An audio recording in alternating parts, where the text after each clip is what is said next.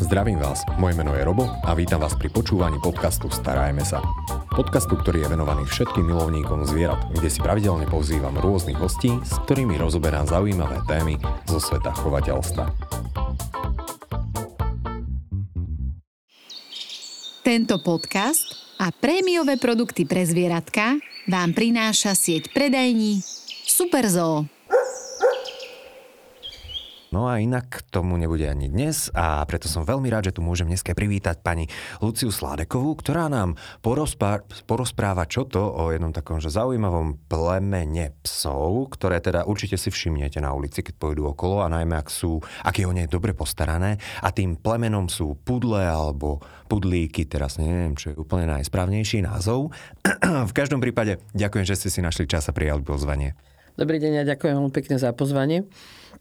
No. A rovno začnem, nie pudlíky, my máme pudle. Nie, nie je to také, že do desať kilogramov je to pudlík a na desať kilogramov je to pudel? Nie, nie, nemáme ani len váhové kategórie pre pudlíkov a pudlov. Dobre, a určite si ich troške priblížime, že a s akými pudlami sa teda môžeme stretnúť, ale ja by som začal takouto klasickou štandardnou otázkou, ako ste sa vlastne dostali k tomuto plemenu a prečo ste u ňom zostali, že čo vás na ňom tak fascinuje?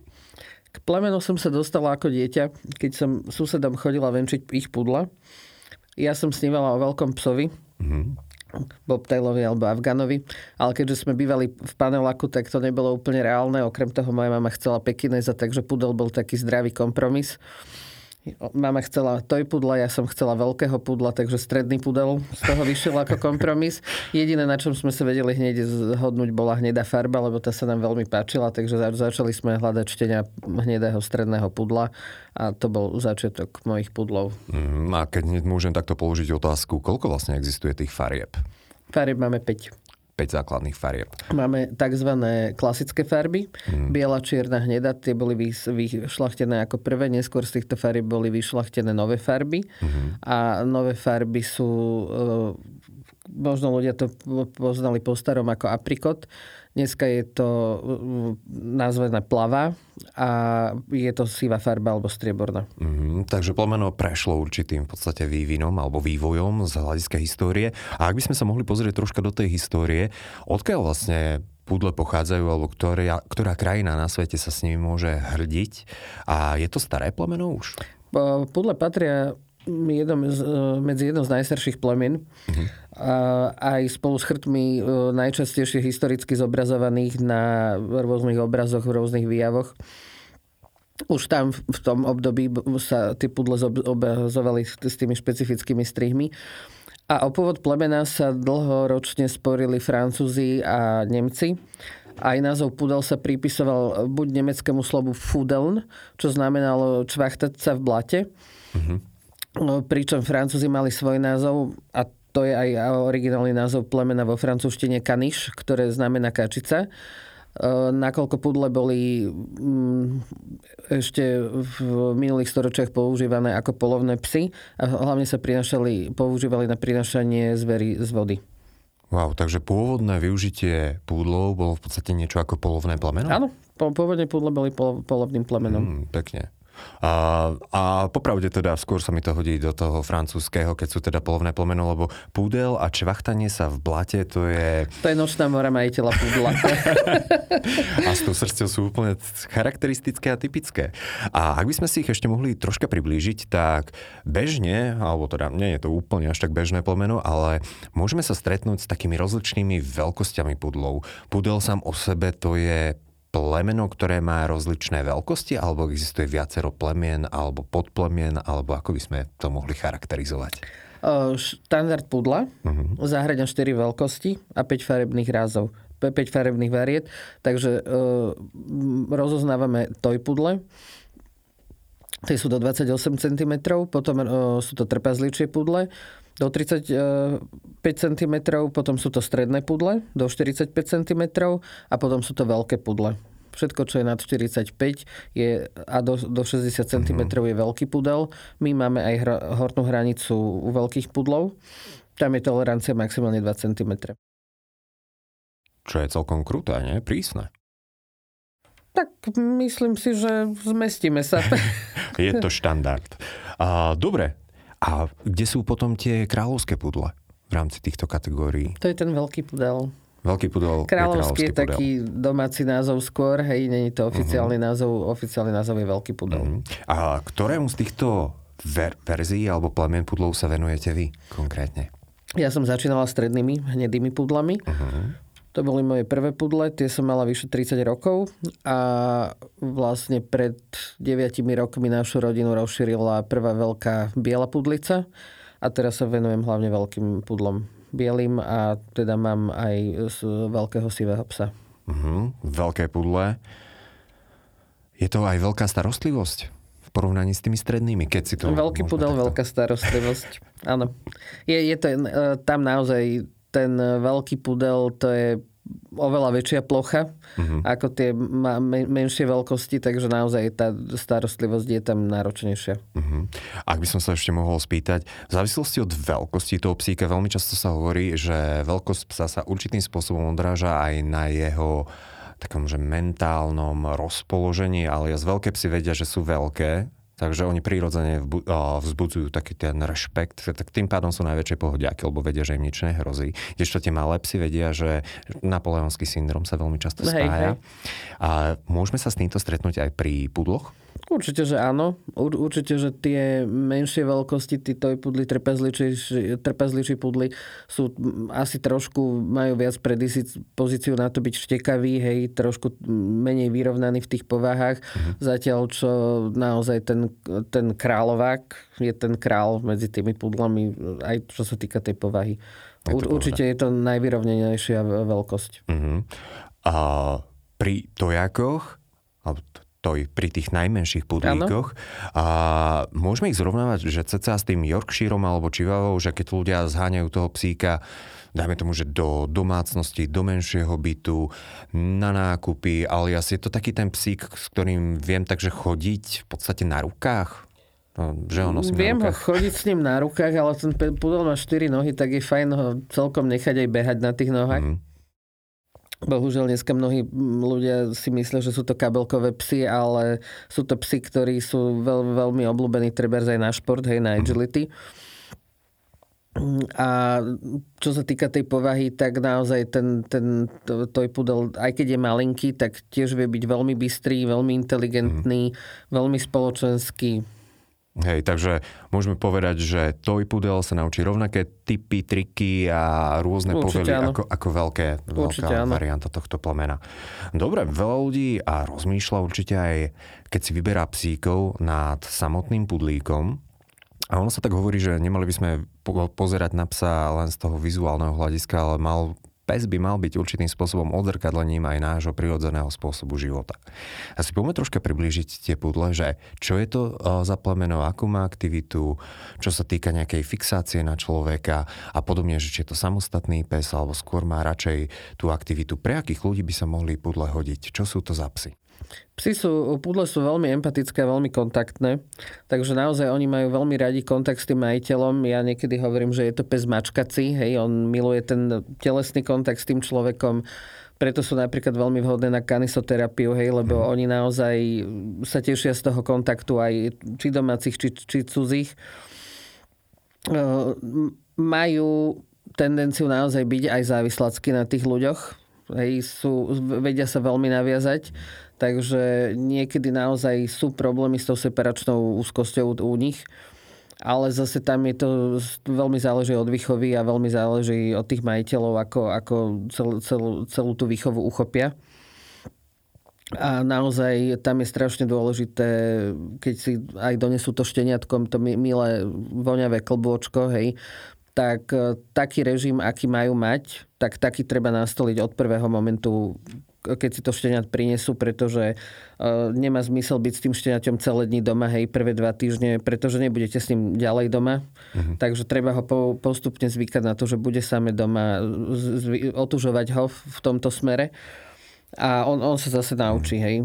No, obdobie covidu a separačná úzkosť pri psoch. To... Áno, to je samostatná kapitola. To... Si myslím, že sme si mnohí prešli. Hej, hej, určite. Takže určite. Je dosť naviazaný na človeka určite, a potrebuje áno. kontakt. Nie je to taký ten pes, čo v podstate mu stačí veľká záhrada, nejaké hračky, poprípade ďalší psík? Určite nie. Určite to nie je tento typ psa, ktorý si vystačí sám so sebou. Ten pes naozaj má rád toho človeka. Ten pes je veľmi empatický, strašne prežíva vaše pocity, strašne sa vie naviazať a veľmi sa na neho prenáša aj tá, tá nálada toho majiteľa. Takže treba byť v pohode. A pes bude tiež v pohode. Inak to bol celkom dobrý tip ešte na Silvestra, keď som tu mal a, hostia. Že spomínal, že pes číta v podstate naše emócie. Že keď sme my nervózni, z toho, ano, že pes ano. bude nervózny, tak on automaticky je nervózny.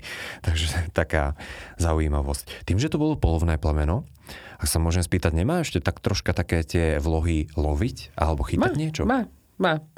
Uh, mnohí, mnohí ľudia dneska v rámci tých uh, psích športov skúšajú s pudlami znova uh, dostihy, alebo teda ten kurzing. Hmm. A tam sa práve prejavuje, hej, tá pôvodná lovecká vloha toho pudla, že tie pudle sa na tú návnadu naučia veľmi rýchlo, veľmi rýchlo pochopia, o čo ide.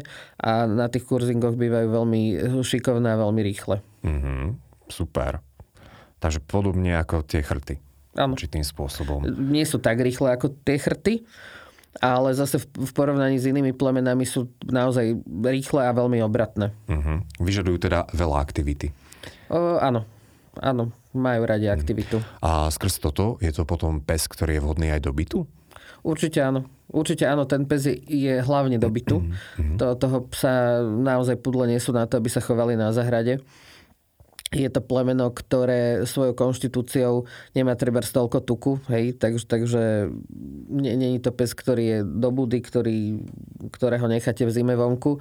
Hmm. Ten, ten pes je naozaj do bytu a práve aj kvôli tej kvalite srsti je veľmi vyhľadávaný ako bytové plemeno, hmm. nakoľko tá, tá srst nepúšťa. No a my troška ešte zabrúsime do tej srsti, ale predtým, ja by som sa rád spýtal, pudel je často označovaný ako ideálne plemeno pre alergikov.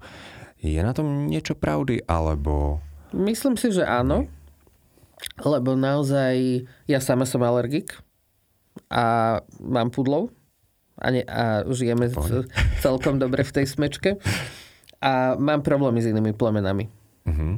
Napríklad dostala som na výstave na, na, do ruky štenia francúzského bulgdočka a taký záchvat som chytila, že som sama netušila, že mám až takú silnú alergiu. Tak, takže a práve viaceré šteniatá sme aj dávali do takýchto rodín, že si prišli sami vyskúšať, čo je to byť v smečke s pudlami, prišli na, na pár hodín ku nám a keď videli, že nie je problém, treba s dieťa nemá problém s tým psom ani pri fyzickom kontakte, tak potom sa rozhodli pre pudla. Ale toto je práve super a je to veľmi aj zodpovedné zo strany tých a, nových majiteľov alebo záujemcov, že si to najskôr vyskúšajú. Určite áno, určite áno. Je to veľmi, veľmi rozumná cesta. E, pokiaľ nájdu chovateľa a dohodnú sa s ním, že prídu, prídu k nemu mm-hmm. na návštevu, aby, si, aby mali možnosť si to zažiť, skôr než sa rozhodnú toho, to šteniatko doniesť domov. Mm-hmm. A poďme teda na tú srst, ja sa na to tak teším. Som dostal za úlohu sa spýtať, že prečo tie psi sa tak strašne strihajú, že prečo ten pes má na hlave volačo, na nôžkách volačo a na chrbte také dve loptičky, takto. A, že prečo ps, tieto psi majú taký, taký zvláštny strih? Že... Pudle sú vlnosrsté plemeno, uh-huh. tak, takže tá, tá srst, tá vlna rastie, takže preto je potrebné ich strihať.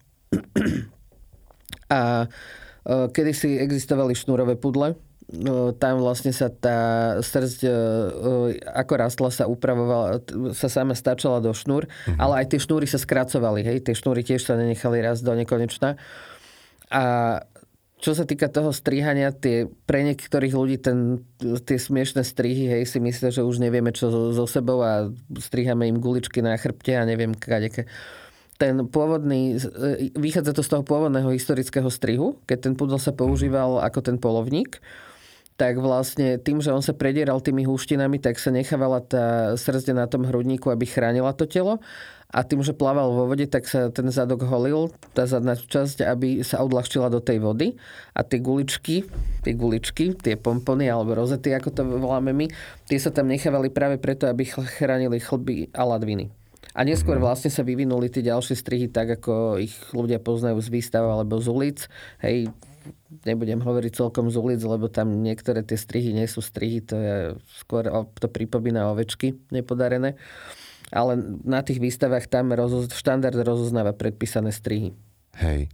Takže pochádza to v podstate z minulosti a malo to nie len estetický význam, bol to, ale najmä bol to vysokofunkčný strih. Super. Takže v tomto prípade ja si myslím, že úplne vysvetlené. Fajn, a tie loptičky na chrbáte sa teda volajú rozety. To si zapíšem. Není to náhodou rozeta aj v kostoloch? Neviem. Sa mi zdá. a, dobre, ten strih a, vyžaduje pudel veľa času, čo sa týka starostlivosti o srdce, lebo mm, keď si človeka si predstaví, koľko veľa času musí trvať tá úprava tej srsti, to zastrihávanie, to vyčesávanie, tak to človek spí takto asi s hrebeniami, ako faraón. Nie? Uh, áno, niektorí ľudia, hlavne na výstavách, keď vidia tých psov upravených v tých strihoch, tak majú pocit, že my sme fanatici, ktorí zaspávame s hrebeňom v ruke a budíme sa s hrebeňom v ruke, ale nie je to tak. Uh, tam je strašne dôležité to know-how uh-huh. a veľmi dôležitý systém. Uh, jednoducho treba, treba mať zvolenú správnu kozmetiku, treba sa uh, pohrať s, tou, s tým kúpaním. Veľmi dôležité je to spracovanie srsti po tom kúpaní. To znamená, že tým, že mám voľnosrsté plemeno, nie je pravda, že to plemeno neplzne a tá srst sa z neho uvoľňuje, ale nevypadáva na zem. Hej? Takže ona ostáva v tej srsti. To sú tie pagáčiky, čo sa nám vytvoria, pokiaľ ten pes není česaný. Ale pokiaľ ja toho psa dobre okúpem, dobre ho po kúpaní vyfenujem a vtedy ho aj rozčesávam a vtedy vyčesávam tú srst odumretú, tak potom odmenou je tá, tá srst v tej dobrej kvalite a potom zďaleka tá srst nevyžaduje toľko česania. Hej? Takže uh-huh. napríklad pri výstavných psoch, hej, moje heslo je, že keď chcem naozaj napestovať peknú srst, tak nie, nie, nie je to o tom, že veľa česať, ale veľa kúpať a málo česať. Lebo naopak, tým príliš častým česaním ja tú srst olamujem. Hej? Tá srst veľakrát o, elektrizuje, tá, tá srst sa mi znova chumle, takže to, niekedy tej srsti naopak škodím a neprospievam. Starostlivosť teda veľmi dôležitá, vedieť know-how. A voľnosrsté plemeno, to znamená, že je to niečo ako, pardon za prirovnanie, ale ovca? Tak áno, je ovečka. Vlna je od ovečky, mm-hmm. takže áno, je, je to taká štekavá ovečka. A teda rastie tým spôsobom, že vyrastá a krúti sa. V podstate Hej. vytvára také kučery. Teda nevypadáva zo srsti von, ako keby. Áno. Ale zostáva vnútri. Áno, tá štruktúra tej srsti, mm-hmm. tá špirálovita vlastne t- tú uvoľnenú srst zadrží. A práve to je to, čo potrebujeme my dostať z tej srsti von, tú odomretú srst. Dobre. Pekne. A ak sa môžem spýtať, vy ste ešte spomínali, a, že bolo plemeno tie, tie šnúry, š, šnúrosrsté. A, neviem si spomenúť, ako sa volalo to jedno plemeno, ale ono vyzerá tak troška ako mop. To Puli? Nie... Maďarské? Môže byť. Není to pudlík, hej? Nie. Dobre, nie. Dobre. nie, nie, nie. To, je, to sú maďarské pastierské plemena. Predovšetkým sú šnúrové komondora, púly. Uh-huh. Uh, dobre. Takže tú srst by sme aspoň takto šťastím mohli uh, uzavrieť určitým spôsobom, ale k tej starostlivosti my by sme sa ešte trošičku mohli uh, vrátiť skrz to, že pri týchto psoch je teda dôležité strihať a vyčesávať a kúpať. A kedy je najlepšie to tých psíkov učiť? Alebo je to niečo, čo už ten psík si nesie tak troška v genetike, že ja som pudel, tak ja budem mať rád česanie a rád kúpanie? Kaderníctvo určite není v genetike. Nie? Nie. Možno ten vzťah k vode, to áno, ale to, to, všetku tú manipuláciu vlastne musí človek toho psa naučiť. Tam je strašne dôležité už tá práca chovateľa, mm-hmm. kde vlastne to šteniatko od malička zvyká na tieto procedúry. To znamená, že napríklad u nás doma, keď máme šteniatka, tak ako náhle, keď otvoria oči, čo je nejaký desiaty štrnásty deň, tak ich ešte necháme dva tri dní, nech sa rozkúkajú a potom prvýkrát im holíme papulky. Jednak je to hygienický dvo- aspekt, hej, lebo keď tie šteniatka začneme prikrmovať kašami a tie, tie zalepené papule mať, tak máte to všade. Ďalšia vec, že nás aj zaujímajú, jak tie hlavičky rastú, jak budú vyzerať. Ale čo, čo je dôležité, to je zdravotný aspekt, lebo jak to srdce začne rast, začne dražiť tie očka, tie očka potom tečú. Takže to je, to je prv, prvý úkon, ktorý začneme, na ktorý začneme zvykať tie šteniatka. Potom im začneme holiť labky, jak začnú chodiť. A potom pokračujeme aj tým, že ich začneme česať, aj keď není veľmi čo česať. Zoberieme si malú jemnú kefu a trošku ich akože češeme, začneme ich zvykať na tú manipuláciu na tom stole. A vlastne, keď majú tie šteniatá päť šesť týždňov, tak absolvujú prvýkrát komplet úpravu. To znamená, že ich vykúpeme, vyfenujeme, ostrihame a dorobíme zvyšný servis. Takže platí v podstate to, čo pri mm, každej starostlivosti, že je dôležité to šteniatko to naučiť, aby Určite. To bralo ako takú tú bežnú vec a rutinu. Určite áno a vždy treba ísť na to hravou formou cez, cez odmeny, aby z tohoto šteniatko malo poži- pozitívny zážitok a postupne sa prepracujete do takého štádia, ako my máme naučených psov, že napríklad keď ja tých psov fenujem, hej, mm-hmm. čo u tých dospelých psov trvá dosť dlho, u tých, hlavne u tých veľkých pudlov, tak naše, naše psi pritom na tých stoloch spia. Dobre naučené. Áno. A cez pozitívnu motiváciu, to znamená nejaké úplatky, maškrtky, alebo stačí Určite. Pochvala? Ale aj, aj maškrtky, aj, aj, aj maškrtky, aj piškotka, aj v ruke pritom. Á, tak treba.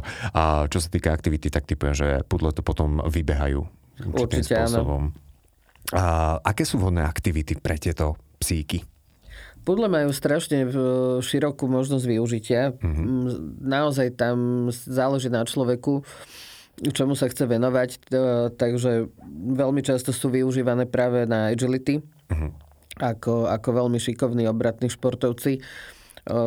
Teraz mnohí začali s tými pudlami napríklad cvičiť obedience, venujú sa treba aj tým kurzingom, hej, tým be, to, tomu behaniu. Sú stále ľudia, ktorí majú aj polovné skúšky urobené u tých pudlov. Takže ešte stále existujú prapôvodné pudle lovce. Nie, nie sú celkom prapôvodné, na ten lov sa už veľmi nevyužívajú, ale sú ľudia, ktorí sa mm. snažia vrátiť naspäť ku koreňom a teda snažia mm. sa urobiť s nimi aj tie polovné skúšky. Je to asi oveľa viac rozšírené v zahraničí ako u nás. Tá, tá, táto aktivita. Ďalej tie psy tým, že sú také veľmi učedlivé, tak sú veľmi dobré ako asistenčné psy napríklad. Využ- veľmi často sa používajú aj na kanisoterapiu, takže tá možnosť využitia je naozaj strašne široká. Mhm. Takže máme na výber skrz to, že sú učenlivé, tak naozaj sa dokážu prispôsobiť ano. Veľmi veľa veciam. Ako hlavne to... oni sa radi učia. Keď to naozaj človek pojme správne a hravou formou, mm-hmm. tak ten, ten pudel, on je parťak, ktorý chce pracovať a ktorý, ktorý veľmi rád robí radosť tomu mm-hmm. človeku. Takže to je práve tá devíza toho pudla, že on sa veľmi rád učí a veľmi rád pracuje.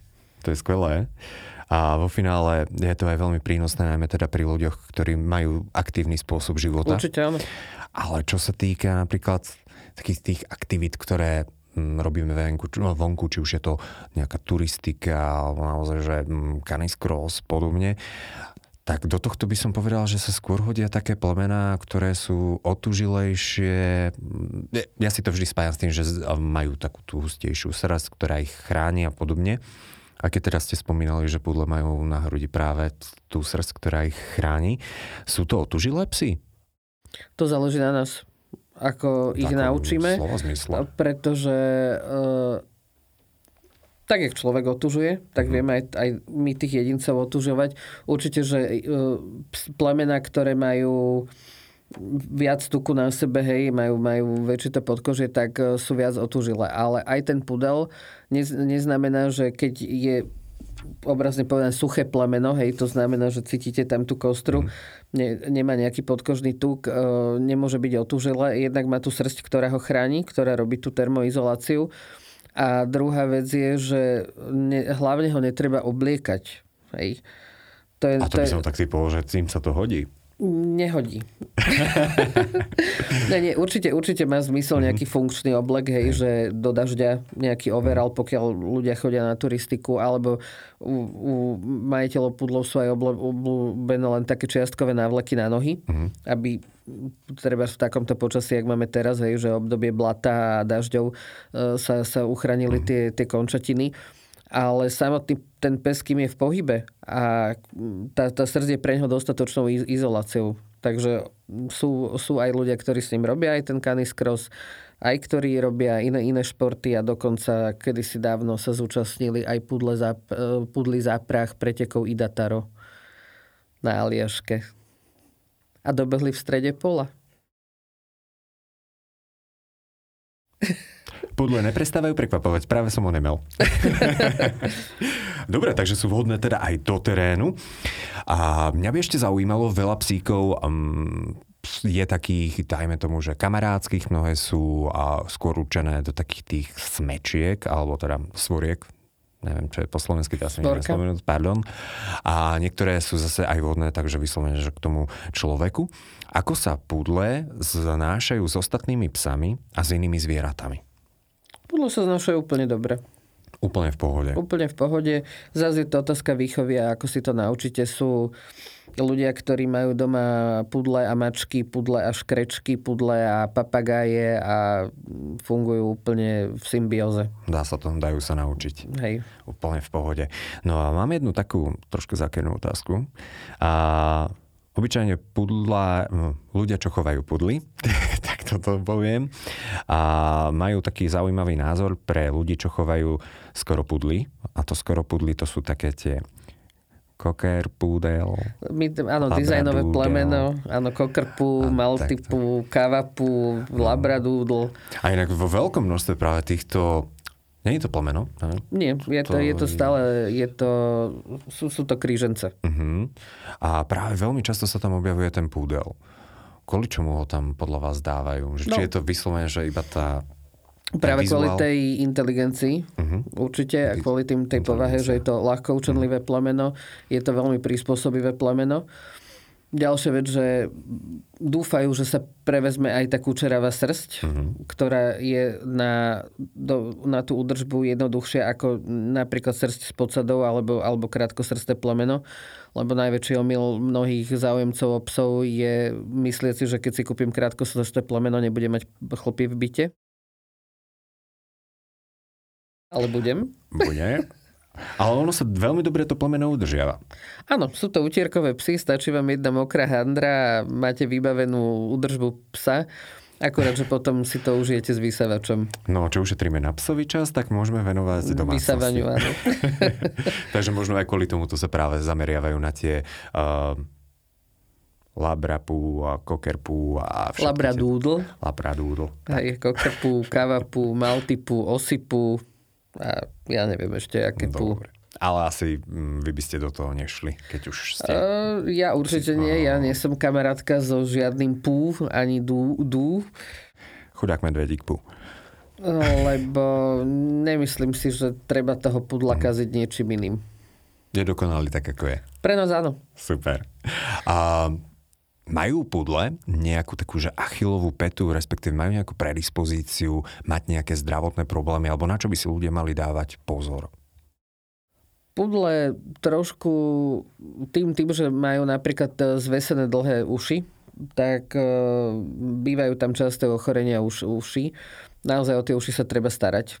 A to je zase ďalšia z procedúr, na ktoré sa zvyká ten pudel od malička, že sa im treba starať o tie uška.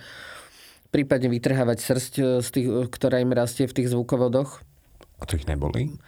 No, sú na to prípravky, aj prostriedky a ďalšie vec, že väčšinou v tom zvukovode je tá srst už odumretá. Hej? Mm. Takže ona, tá srst je ľahko von a ten pudel sa vie na to naučiť. Takisto napríklad je dôležitá aj starostlivosť o chrub, lebo mnohé, mnohé tie pudle trpia na, vo vyššom veku paradentozou. Mhm. Takže určite uši, zuby. Uši, zuby. No a potom sú tam určité genetické ochorenia, ale vlastne to je cieľom aj riadeného chovu a chovateľských klubov predchádza týmto ochoreniam. Takže my jed, tie jedince testujeme na, na tieto genetické predispozície. Mm. A... Pa, pa, patria tam ochorenia očí, pa, patria tam určité ďalšie genetické ochorenia, ktoré sú vytipované ako typické pre pudla. A tam je možné urobiť vlastne genetické vyšetrenie. Mm. Odpovední chovatelia to robia. Takže ak si chcem vybrať šteniatko, tak od zodpovedného chovateľa z chovateľskej stanice? Určite áno, pretože určite nejaká množka, alebo teda nejakí chovatelia bez, bez papierových psov, jak sa to ľudovo nazýva, psov bez preukazov pôvodu, určite tieto testy nerobia. A naozaj veľakrát zavádzajú tých nádejných majiteľov. Um, veľakrát tí nádejní budúci majiteľi a tí lajci netušia, ako vyzerá štenia, ne, nevedia, aké má mať reflexy, dajme tomu dvojmesačné a aké reflexy má päťtýždňové štenia. Takže veľakrát ich zavádzajú aj s tou veľkosťou, hej, podhodia im šte, štenia, ktoré v dospelosti bude streďak, ale predávajú im to ako trpazlíka, lebo práve je záujem o trpazlíkov, hej, šteniaťu odklamú mesiac veku. Mm-hmm. A potom sa nádejní majitelia nestihnú diviť, čo im z toho vyrastie do veľkosti. Čo jedna vec je tá estetika, hej, alebo tá, tá veľkosť, ale druhá vec je aj tá kvalita života, že naozaj nevedia, akú genetickú záťaž tie šteniatá nesú. Hej, niektoré plamená sú viac zaťažené množiteľstvom ako iné. Ako sú na tom pudlíky? Je to v reále problém? Pudl, je, to, pudle, je, to, je, to, je, to, je to v reálne po, problém, pretože to, ten pudel je jedno veľmi populárne plemeno a tým pádom je veľmi populárne aj medzi množkami. Takže... Popularita pri, psom, pri, pri psoch teda príliš nepomáha. Nie, nie, určite príliš nie. A už, už som počul názor, že najhoršie, čo sa môže zda- stať plemenu, je popularita. O, žiarivým príkladom toho boli kedysi Dalmatinci. Hej, mm. bol polovné plemeno, vyšiel film sto jeden Dalmatincov, všetci potrebovali mať Dalmatina, bez ohľadu na to, či na to plemeno mali čas, či tušili, čo to, ten Dalmatin potrebuje. Potom sa začali vo veľkom chovať. Začali sa chovať veľ, veľmi bezhlavo, takže vychádzalo tam veľké percento hluchej populácie. Hej, takže naozaj veľ, veľakrát tá popularita je kontraproduktívna pre kvalitu toho plemena. Uh-huh. Ako už ľudia majú doma nejakého psíka, tak ste vraveli o nejakých genetických uh, ochoreniach alebo predispi- uh, predispozíciách, ktoré teda pri zodpovednom chovateľovi sa vyšetrujú. Ale ešte predtým, než sme nahrávali tento podcast, ste mi spomínali, že sa robí vyšetrenie, nejaký test, neviem, ohľadom dysplázie. Uh, u, u nás, konkrétne mm. na Slovensku, to máme rozdelené podľa veľkosti. Každá veľkosť má stanovené vyšetrenia, ktoré sú potrebné mm. na to, aby ten jedinec mohol byť zaradený do chovu.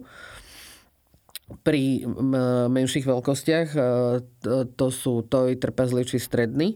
Mm-hmm. Tam sa vyžaduje vyšetrenie na luxáciu pately.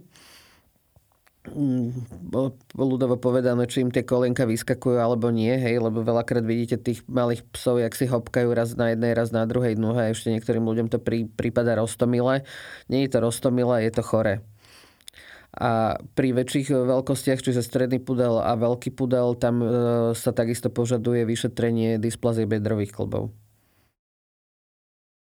To je rozumné, tak to poviem. Uh, super, ja mám v podstate všetky otázky vyčerpané, ale v každom prípade na záver vždy zostáva jedna a to každý host môže dať nejakú radu, tip, myšlienku pre našich poslucháčov, možno pre ľudí, ktorí už majú doma pudla, alebo pre tých, ktorí ešte nad ním len rozmýšľajú, takže čo by to bolo z vašej strany? Pudel je najlepší. A je ako lentilky, jedna nestačí. Najlepšie. Inak dobre sa cítia v spoločnosti? Určite Svo- áno. Svojho druhu? Určite áno. Super. Takže jeden nikdy nestačí. Nezabúdať. Našim dnešným hosťom alebo hostkou bola Lucia Sládeková. Ďakujem veľmi za veľmi dobré a zaujímavé informácie. Ďakujem aj ja veľmi pekne za pozvanie. Počúvali ste podcast Starajme sa s Robom Šemerom a ak sa vám tento podcast páčil, môžete sa prihlásiť na jeho odber v aplikáciách Apple Podcasty, Google Podcasty, Spotify, rovnako nás nájdete na YouTube a všetky nahraté časti nájdete aj na internetovej stránke starajme sa bodka es ká.